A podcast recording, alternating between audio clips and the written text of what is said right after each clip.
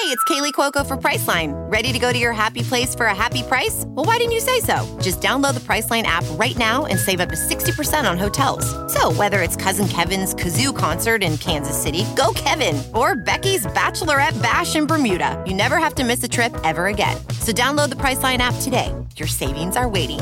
Go to your happy place for a happy price. Go to your happy price, Priceline.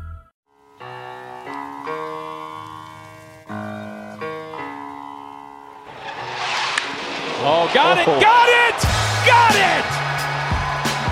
33! Center field, Marsh leaps, and he got it. Is it normally? High fly ball, deep left field. Oh, 27! Does it again! For this year, Wall sends it well out to left center field. Way diving catch, Jo Adell.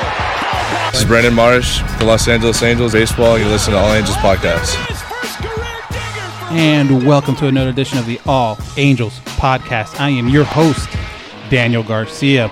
So we have officially started the second half of this baseball season for the Angels, and everyone knows that for them to come out and make any kind of a run to a playoff spot, they're going to have to start the second half on fire.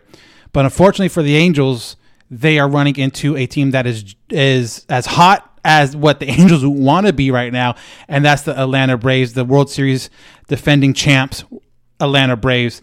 And the one thing going for the Angels at the start of this series is that they had their ace, their top guy on the mound to start the series after the All Star break, and that was Shohei Ohtani. So a lot of expectation, a lot of hope, a lot of eyes are, were on this game on Friday when they start the second half of the season. And honestly, this game was kind of playing out exactly how you thought it would play out. Um, a really good pitching duel, and it was 0 0 all the way to the seventh inning. And Ohtani was dealing all the way until the seventh inning. And that's kind of where, though, the rare occasion that Ohtani's, you know, wheels kind of fell off. He's been so good over the last six, seven starts that it's hard to imagine that something like this was going to happen. Even though your best pitchers, your your Cy Young type of pitchers, always seem to have one or two of these games scattered throughout the year, and the Angels were depending so much on Ohtani to come away with victories that unfortunately this was kind of bound to happen. It doesn't mean that what Ohtani did in the past month or so plus wasn't who he is. It is who he is, and he's a great pitcher. He's he's been so much better as a pitcher this year than last year, which is crazy. But like I mentioned, even the most Cy Young caliber type of pitchers have outings like what happened to Shohei on Friday. And Friday, you know, like I said, the biggest part too was it seemed the offense still was not able to give him any kind of a lead. You talk to any pitcher, pitchers in general, you know that pitching with a lead kind of changes things a little bit.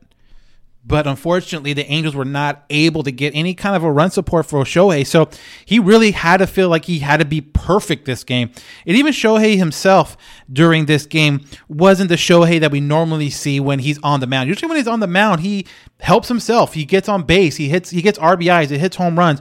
Shohei on this night though at the plate was 0 for 3 with two strikeouts. So again, not what you normally see from Shohei at the plate when he's on the mound. Like I said, he's usually the one helping himself, but unfortunately, in this game, there was no help to be seen. So now we fast forward all the way to the bottom of the seventh. And like I said, Shohei had a very, very good night going until the bottom of the seventh.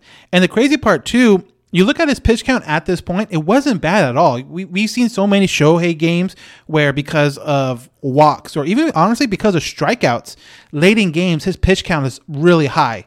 And that's just, again, the kind of uh, side effect, if you will, from throwing a lot of strikes and striking people out. You're always going, you know, six, seven pitches into each at bat. But he was doing a very good job of controlling his pitch count in this game. And that's what made what happened in the seventh for me very, very surprising. He starts off the bottom of the seventh by walking Dansby Swanson.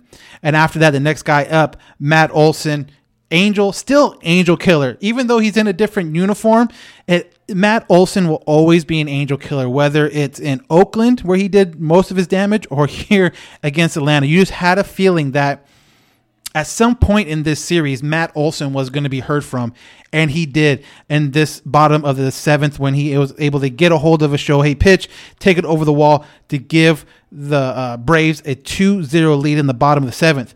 No outs.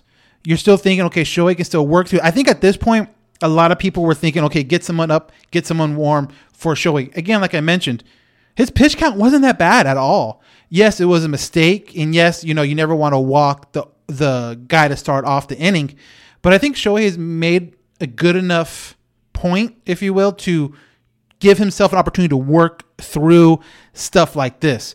But the next batter, Austin Riley, all star Austin Riley, ends up getting a single, followed by two other singles by Travis d'Arnaud and Eddie Rosario. So now you're looking at a 3 0 lead. And, you know, again, people are were saying why is Shohei still in there? He, you know, obviously whatever was working isn't working, but Shohei has done a good enough job, I felt, to try to work out of this, to try to give the opportunity to get out of these type of jams.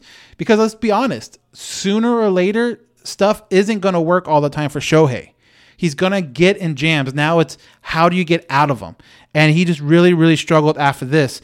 At this, after getting a fly out by uh, Marcell Ozuna, he would end up giving up another home run to Orlando Arcia to make the score 6 0.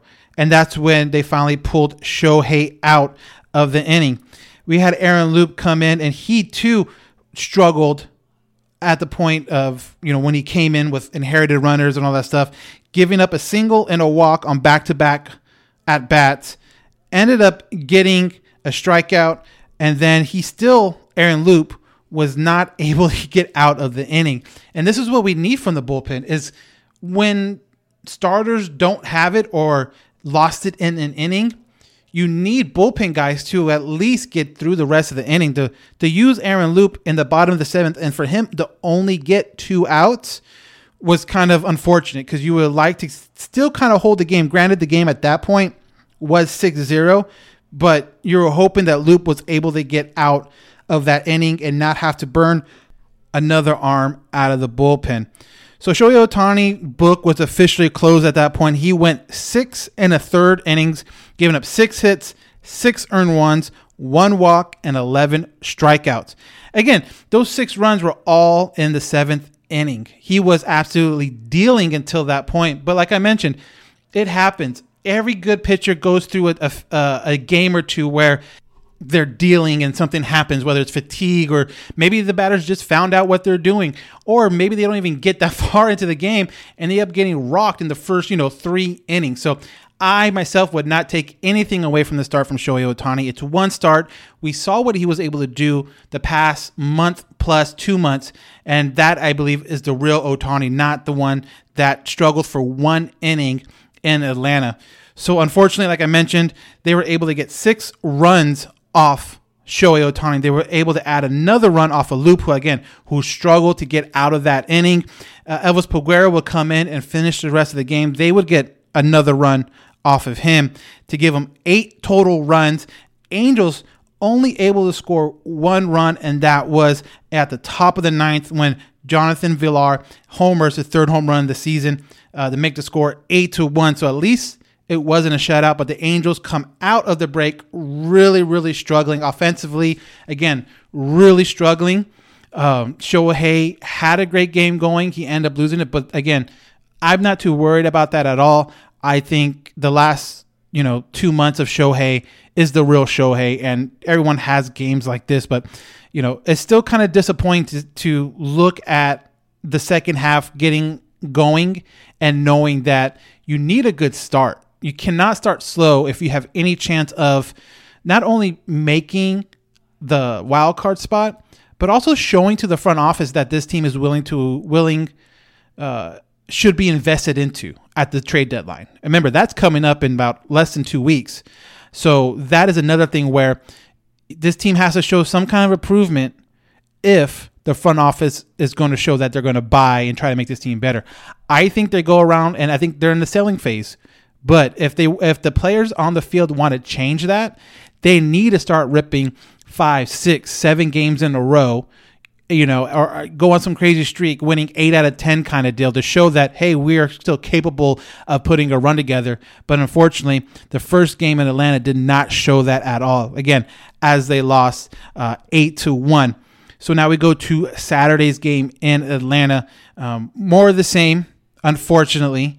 You know, it's really hard, especially with Trout out. We found out on Friday that it looks like Trout is going to be out longer than uh, we initially, or not we, but like the press initially uh, said or thought. He's eligible. He's technically eligible to come back on Monday, but he had to get a, I believe, a cortisone shot or something like that into his rib cage, which the way they made it sound was like it, it's in the part between like where the rib meets like the rib meat. I don't know. It just sounds where they put it. It just sounds painful. So, you know, obviously Monday is not going to be a day for Trout to be activated. Obviously, you need Trout to be 100% if you're going to be any kind of contender in a wild card situation, which again, I still think it's far out, but if you're able to win 8 out of 10, you know, 9 out of 12 or something like that, you can be right back in it. But on Saturday night, you had uh, Patrick Sandoval on the on the mound.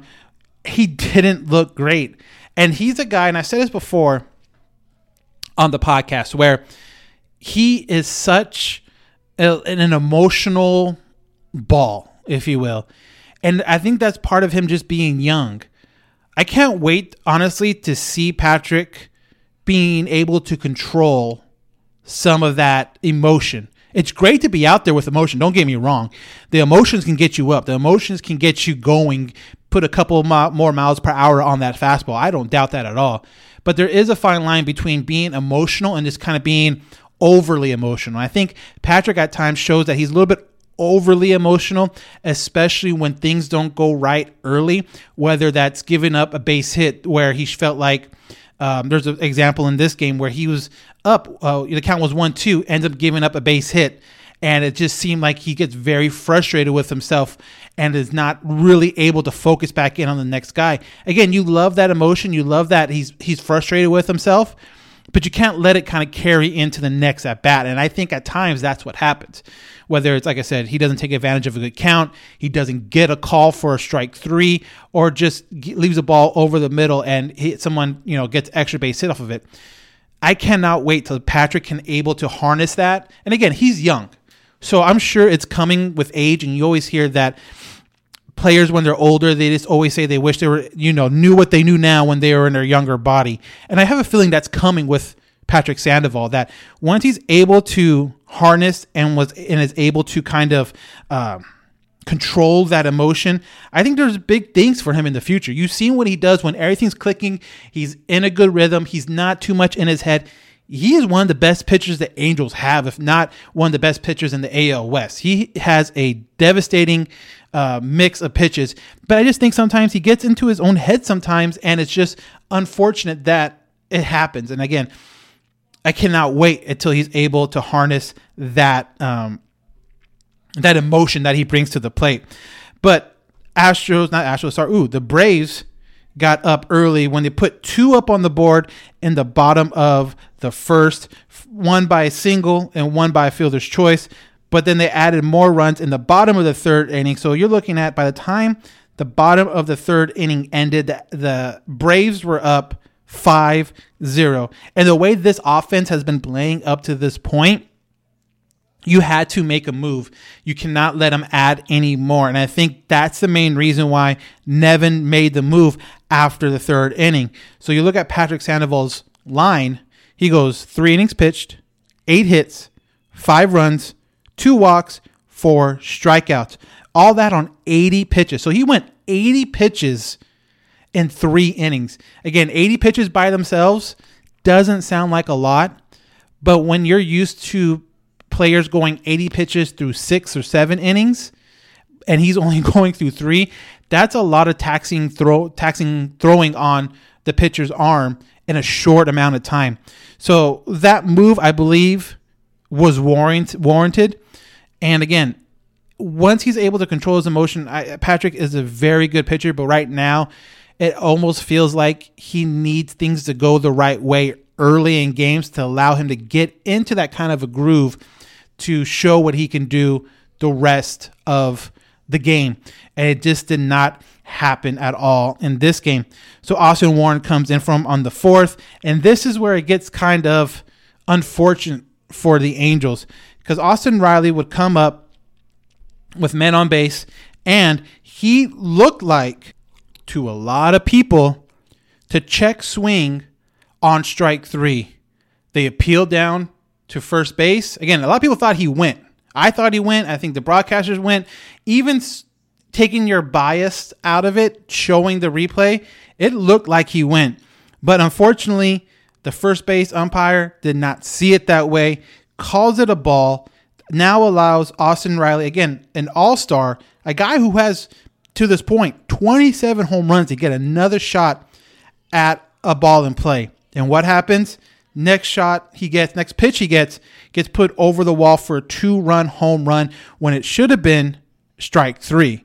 So just things like that, it's hard to blame on the Angels when it shows that the umpire is not, I don't know, I can't say not capable, but it's just they missed the call. They flat out, they missed the call.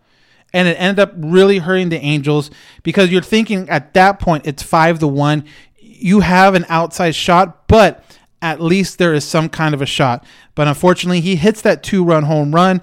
It is now seven to one Atlanta. Shohei Ohtani would add a home run in the fifth inning, but that's all the Angels could get offensively. Again, this offense has been very, very stagnant, very, you know, unproductive with batters in scoring position. And this game alone, this this team, the Angels, were one and nine with runners in scoring position. So again, guys seem to be getting on and then not being able to get around, or they just haven't been able to get on. This game was a, was one of those where they had guys get on. You wasted a game by Jared Walsh, who has been struggling up to this point.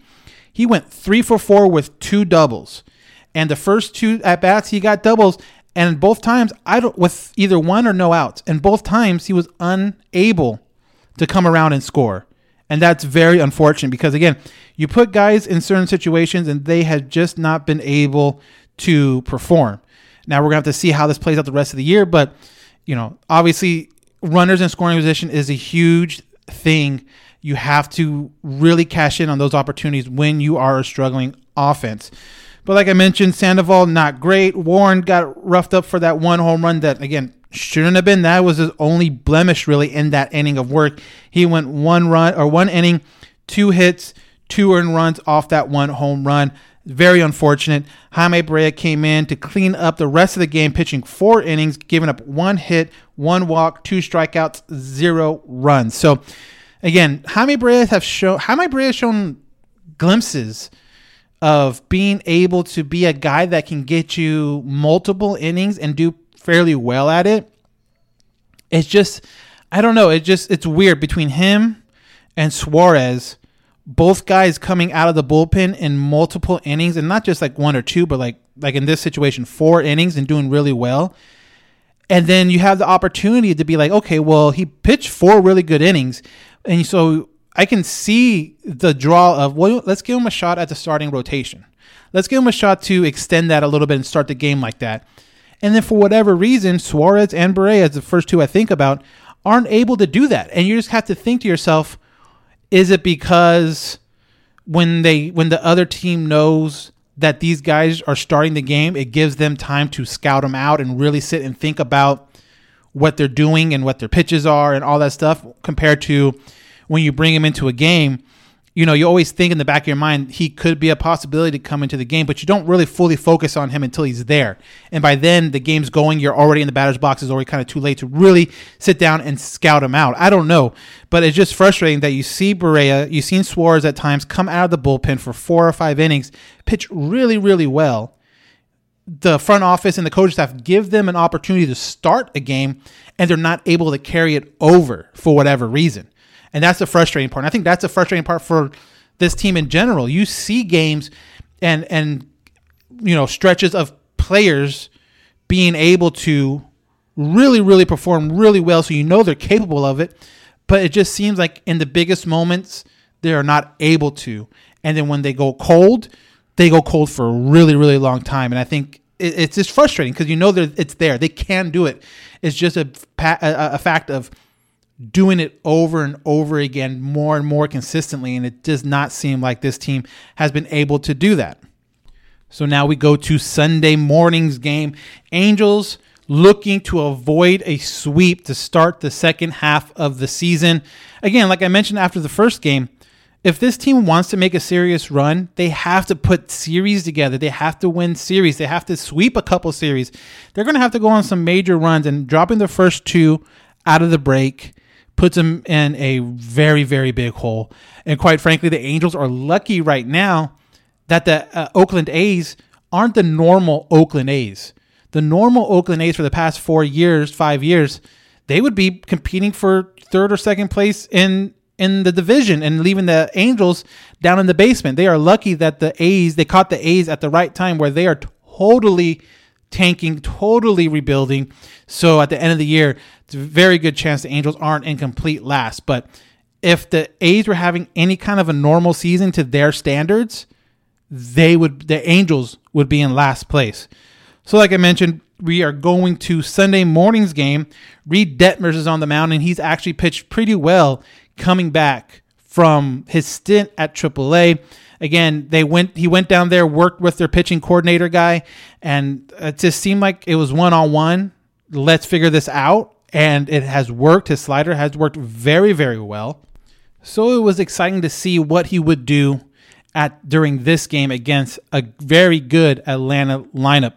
Well, it helps when you have a little bit of a lead before you get out on the mound, and that's exactly what happened with a huge five inning first inning for the Angels, something that hasn't happened in a very long time. And Taylor Ward gets it started. Two balls and two strikes to count to Taylor Ward. And there's a pitch driven into deep left field. And it's gone!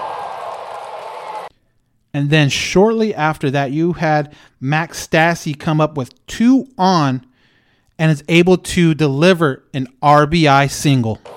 Max Stassi wastes no time. That's into center field. They're going to wave Walsh around. He'll score. The throw's cut off. Rengifo to third. 2 nothing Angels. Still in the first inning, Jo Adell comes up with runners at the corners and he delivers a little bloop single out to right field and scores Luis Rengifo. Into right field, Acuna got a late break. It's a base hit. Scoring from third is Rengifo. 3 nothing Angels. The Angels would score another run on a Brandon Marsh um, fielder's choice and make the score 4 0. And still in the first inning, you had Andrew Velazquez come up again with more runners at the corners, and he ends up hitting a ground ball to third base that the third baseman could not handle. Andrew Velazquez punches it to the left side. It's deflected by Riley. Adell scores. 5 nothing Angels. So again, that would cap off a five-run first inning for the Angels. The first time again they had five five runs in one inning. As long as I, you know, probably going back to like May or something like that, then that's that's crazy and that's unfortunate. But again, it's always better to pitch with a lead. It's a little bit you give yourself a little more room to be adventurous, if you will. You're not focused on every or you don't you're not hanging on every single pitch.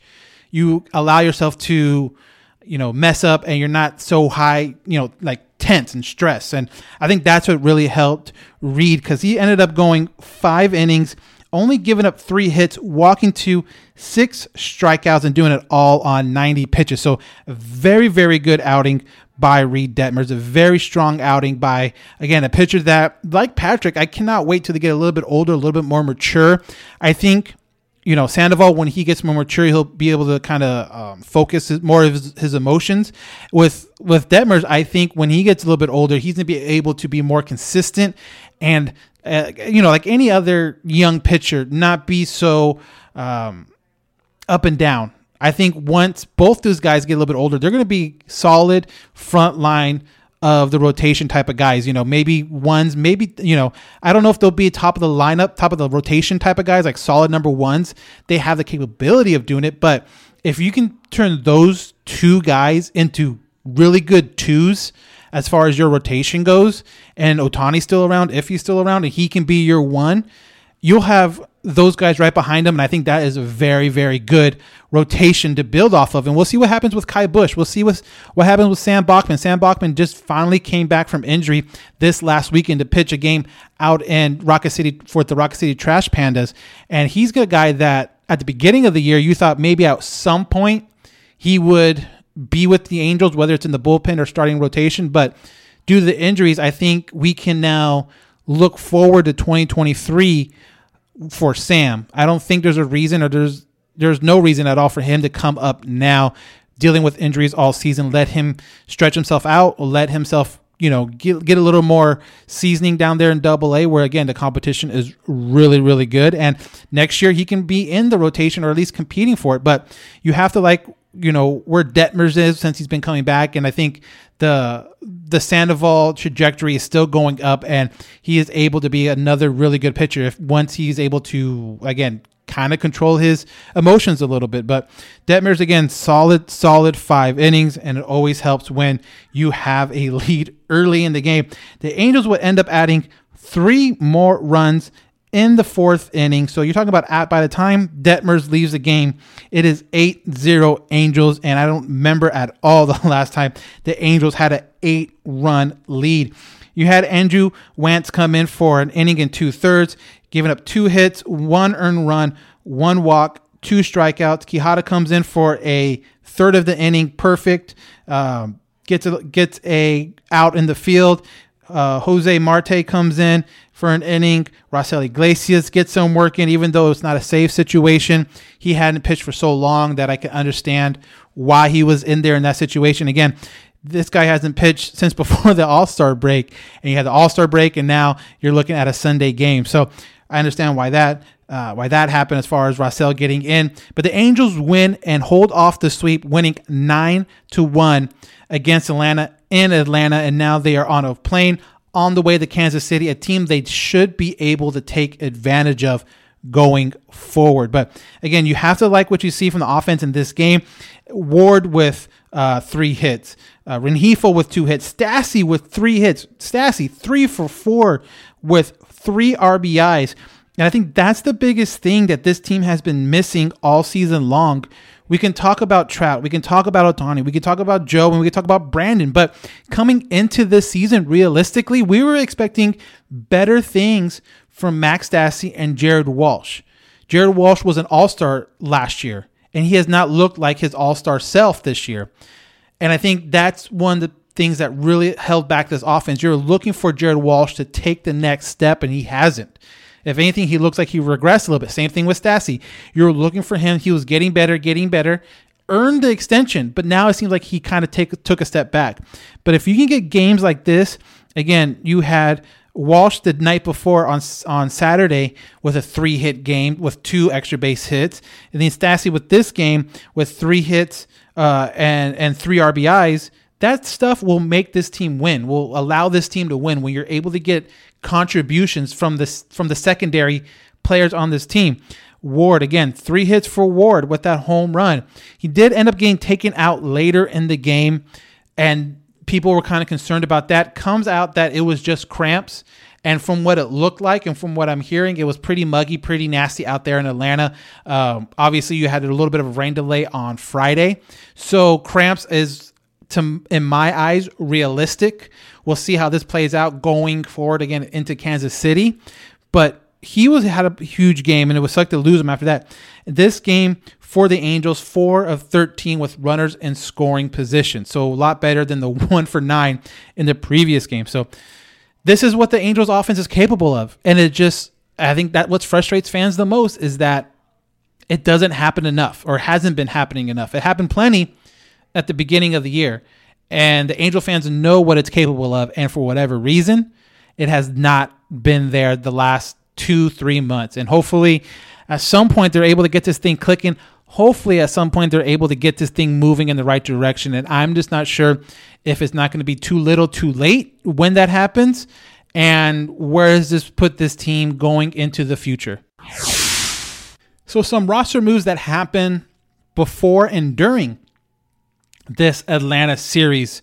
The first one happened before the series started on Friday, where you had David MacKinnon optioned down to AAA Salt Lake to make room for Dylan Thomas, which made sense because of the fact that Mike Trout was dealing with this rib injury and that you're not quite sure when he is going to return. So, getting more outfield depth definitely helps the Angels, but that wasn't the only move the Angels made during this series.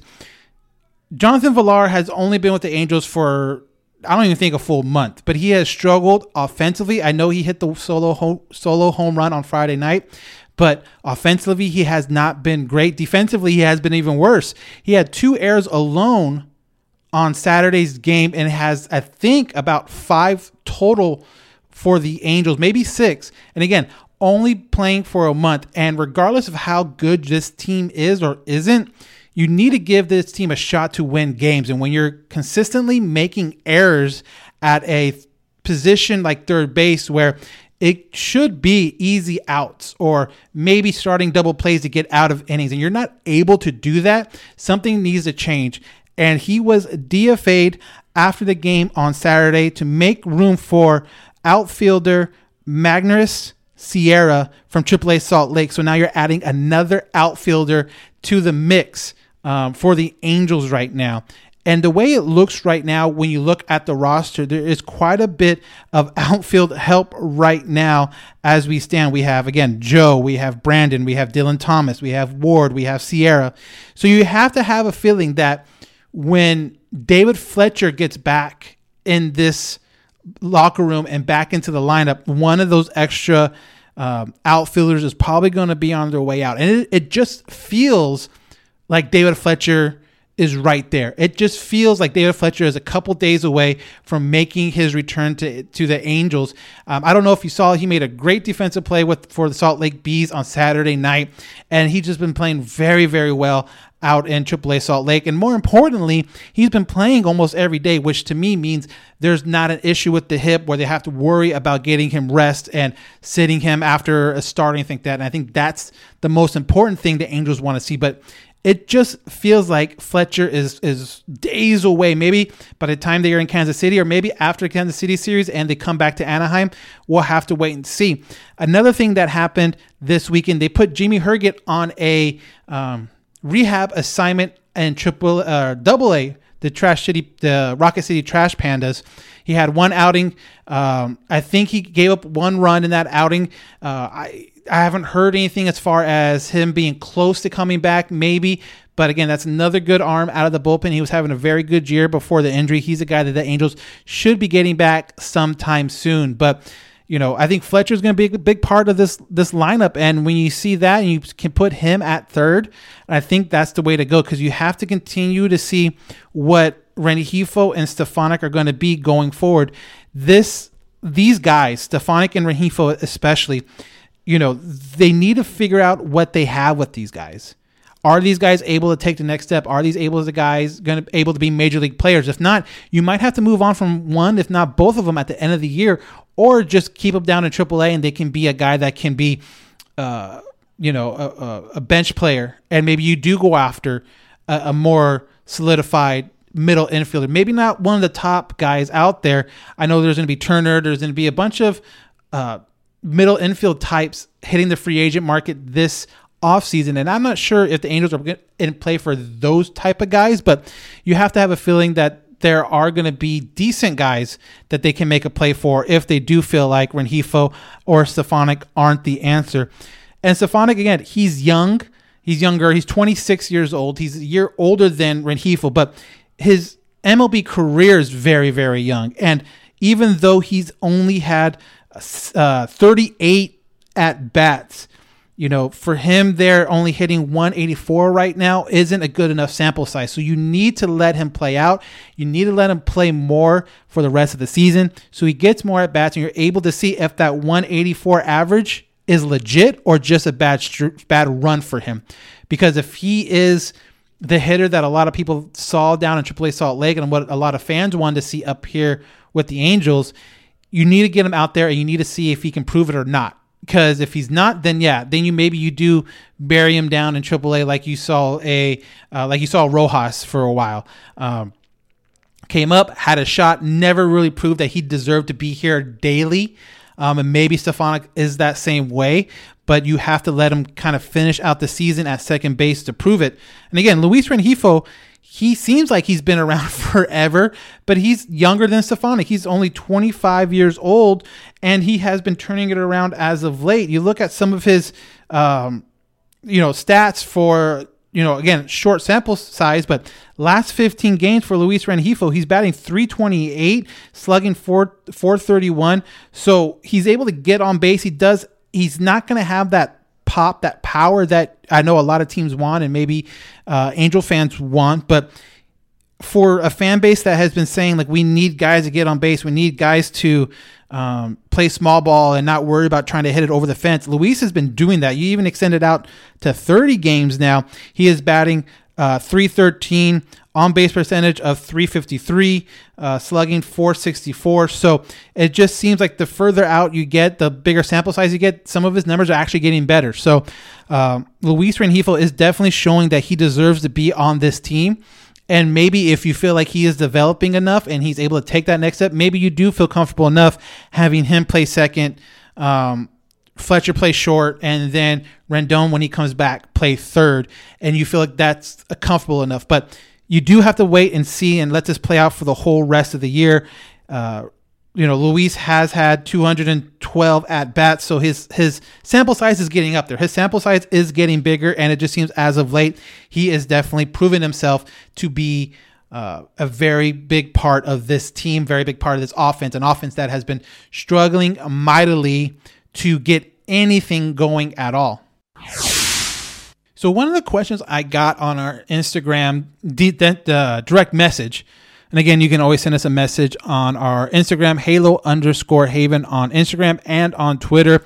I try to answer them as much as I can. I try to get to them as much as I can, especially the good ones like this, talking about how Trout, obviously, when first he got injured, it was only supposed to be for a couple days.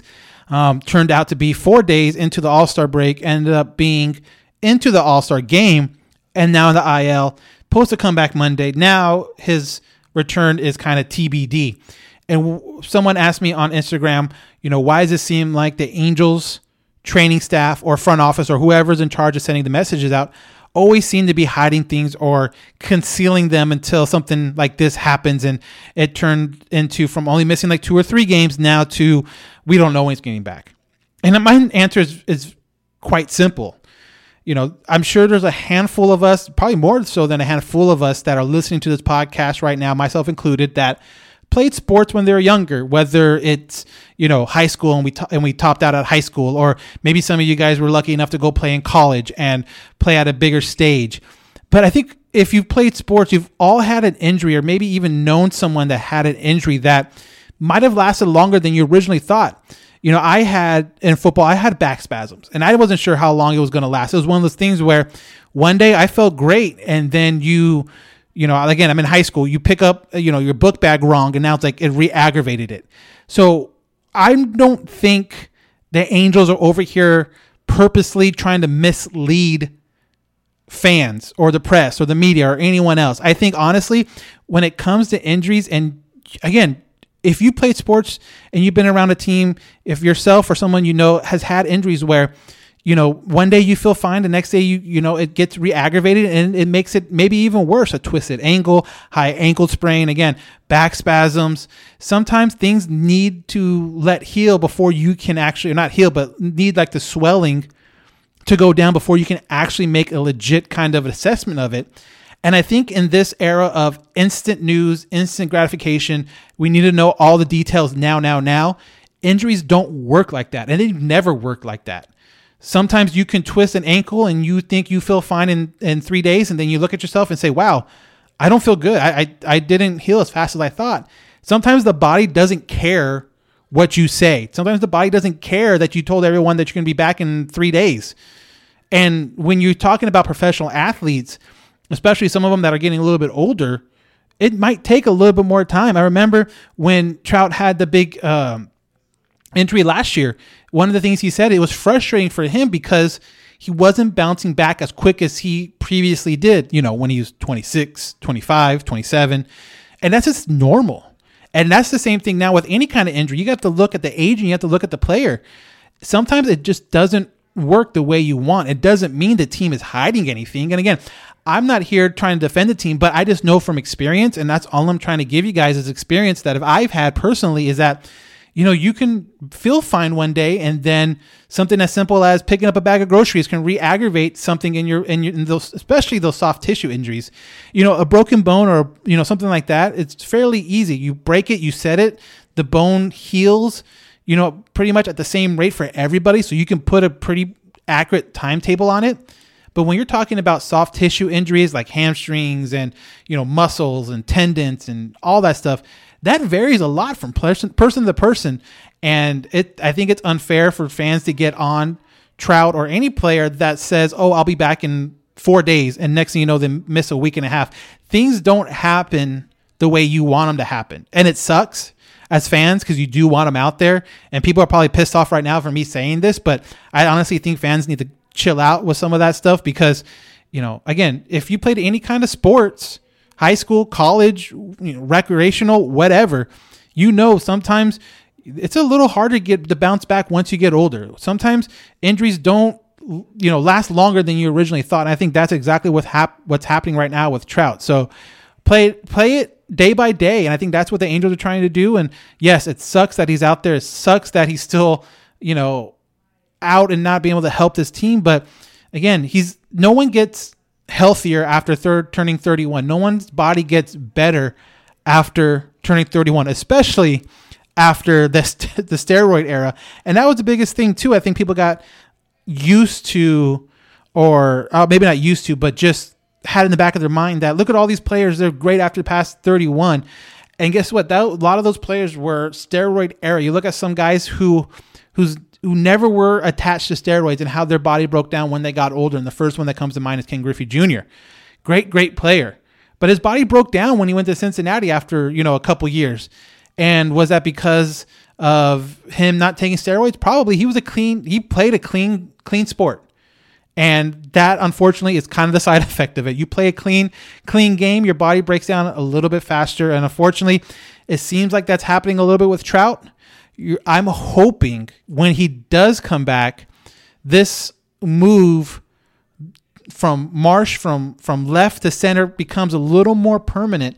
If you remember the first time Trout missed any kind of time, they were reluctant to put you know um, Marsh in center this season. They had Taylor Ward out in center, but now after the All Star break, Marsh has been playing center field, and hopefully that means he'll be playing a lot more of that center field position going forward, even once Trout comes back. But it's Mike Trout. I think you give him the opportunity to call it when he wants to, and you just hope that he's able to see that putting him in a corner outfield spot will help him reduce injury and help him. You know, you're not covering as much field as you were in center field, and hopefully that helps Trout stay healthier longer. But you have to hope that Trout sees that for himself, not just the fans seeing it for him. So, like I mentioned earlier, the Angels are on their way to Kansas City to start a three game set against Kansas City in Kansas City. And the first game is going to be on Monday, where you have Noah Syndergaard on the mound against Zach Greinke.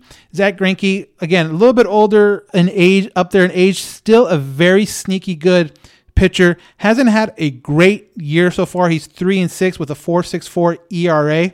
But if you let Zach Greinke get you know, in a groove and and let him start finding his locations, he can be a very hard pitcher to get to um, for any kind of runs. And again, Noah Syndergaard, probably the Angels' best trade bait this um, trading deadline cycle, needs to continue to put, or not even continue, needs to put a game together that makes teams want to call the Angels to pick him up. Because right now, as I see it, I don't think anyone's really calling for Noah Syndergaard.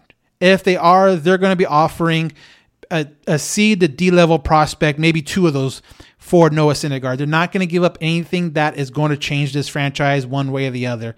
And you hope that he might have two more starts left from now to the trade deadline. If he has two good starts, maybe that price goes up a little bit if more teams are calling for Syndergaard.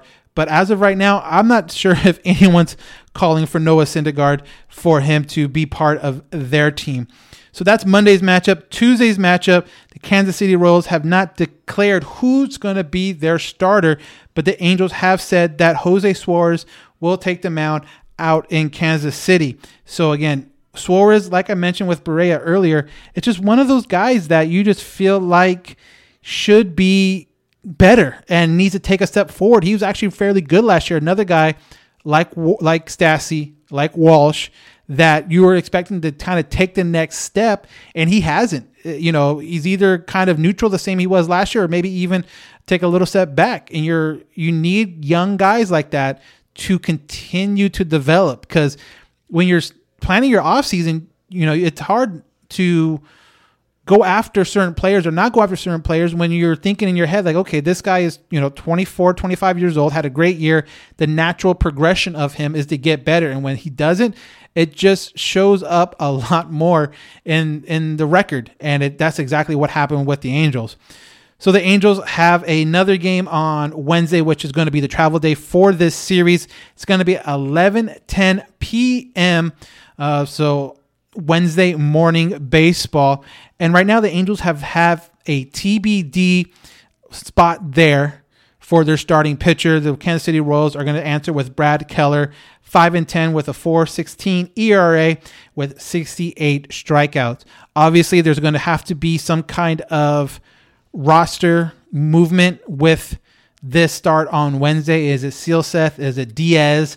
Is it you know there's a, there's a handful of players out there who are on currently the 40 man roster that can start during that game, and you're just going to have to wait and see who gets brought up and see who gets activated for that game because uh, there's really no one there right now. Again, you have Jonathan Diaz, Davis Daniel.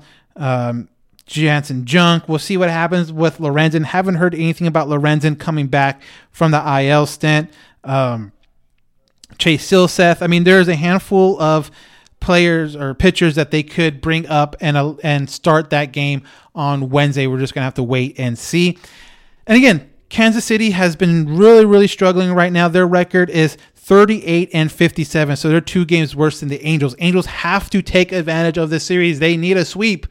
Need a sweep in the worst way, and even then, they need a sweep for the next one when they come home after this series to play the Texas Rangers, who like I said at the beginning of the year, this team is sneaky good, and they've shown that over the last uh, you know handful of months. But again, three game series out in Kansas City. Need to really take advantage of this matchup. Kansas City has been struggling just as much as the Angels have, and you have to beat these teams. We'll have to wait and see. Syndergaard, we'll have to wait and see how he does on the mound. And hopefully the offense can get some kind of momentum, some kind of juices going after scoring nine runs against Atlanta in Atlanta on Sunday. So we'll be back Wednesday night to record uh, the next episode of the All Angels podcast after the Kansas City Royals uh, series and preview the Texas Rangers series, which will be the last series before the trade deadline. They're off Monday, the first, and then I believe Tuesday, the second, is going to be um, the trade deadline, and we'll see how this all plays out within a you know a little bit more than a week. What happens? Who gets moved? Who doesn't get moved? Angels have said they are not moving Shohei Ohtani. We'll talk probably a little bit more about that next podcast. Um, of course, if you have any questions about the podcast or if you have um, want to ask a question for the podcast, you have two ways of doing it. The first one is to DM a question at our social media feeds. That is Halo underscore Haven, both on Twitter and on Instagram. Go ahead and ask questions there. Or if you want to leave a voicemail and get your voice on the podcast, go ahead and call the voicemail number 951 384 0810, and I will put it in the podcast description. So again, that's 951 384 0810 if you want to have your voice heard on the podcast. Again, really appreciate the um, the communication. I really appreciate the fan interaction. Uh, again, if you like the podcast, please go to your iTunes account and rate and write a review for the podcast. That would help out a lot. Um, you know, five stars, any kind of thing, a review, great podcast, you know, whatever, whatever you want to say. You can even put things you want to see better done in the podcast because I am all ears to make this better for the fans, make it better for you guys that are listening. And thank you for all you guys for listening.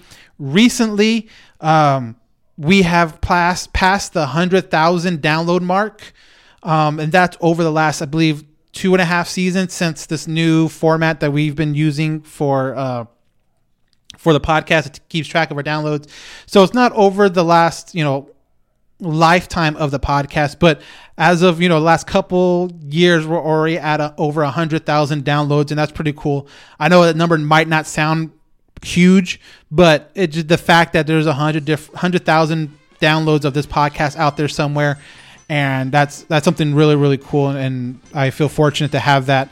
Um, you know, as a kind of a badge, and it's really cool, and, and that, that's all because of you guys. I really, really appreciate it. So, again, if you could rate and review this podcast, help spread the word to get to other Angel fans. And I know it might be not the best time to listen to the podcast, but hopefully we'll have some better news going forward. And definitely once the off season comes and we can start, you know, theorizing what's going to happen is also a fun time to listen to the podcast. So that's going to wrap it up for this edition of the All Angels podcast. I am your host.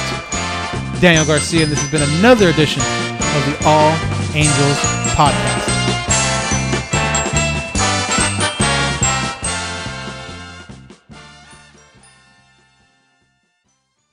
Hiring? With Indeed, your search is over. If you need to hire, you need Indeed. Indeed is your matching and hiring platform with over 350 million global monthly visitors, according to Indeed data, and a matching engine that helps you find quality candidates fast. Ditch the busy work, use Indeed for scheduling, screening, and messaging so you can connect with candidates faster. Listeners of this show will get a $75 sponsored job credit to get your jobs more visibility at Indeed.com slash match. Just go to Indeed.com slash match right now and support our show by saying you heard about Indeed on this podcast. Indeed.com slash match. Terms and conditions apply. Need to hire? You need Indeed. Ophthalmologist Dr. Strauss has seen firsthand how the metaverse is helping surgeons practice the procedures to treat cataracts. Cataracts are the primary cause of avoidable blindness. He works with a virtual reality training platform developed by Fundamental VR and Orbis International to help surgeons develop the muscle memory they need. The result? More confident, capable surgeons. And even more importantly, Patients who can see. explore more stories like Dr. Strauss's at meta.com slash metaverse impact. Welding instructor Alex DeClaire knows firsthand how VR training platforms like ForgeFX can help meet the demand for skilled workers. Anywhere you go look, there's going to be a shortage of welders. VR training can help welding students learn the skills they need to begin and advance in their career. The beauty of virtual reality is it simulates that exact muscle memory that they need. Explore more stories like Alex's at meta.com slash metaverse impact. As you write your life story, you're far from finished. Are you looking to close the book on your job? Maybe turn a page in your career? Be continued at the Georgetown University School of Continuing Studies. Our professional master's degrees and certificates are designed to meet you where you are and take you where you want to go. At Georgetown SCS, the learning never stops, and neither do you. Write your next chapter. Be continued at scs.georgetown.edu slash podcast.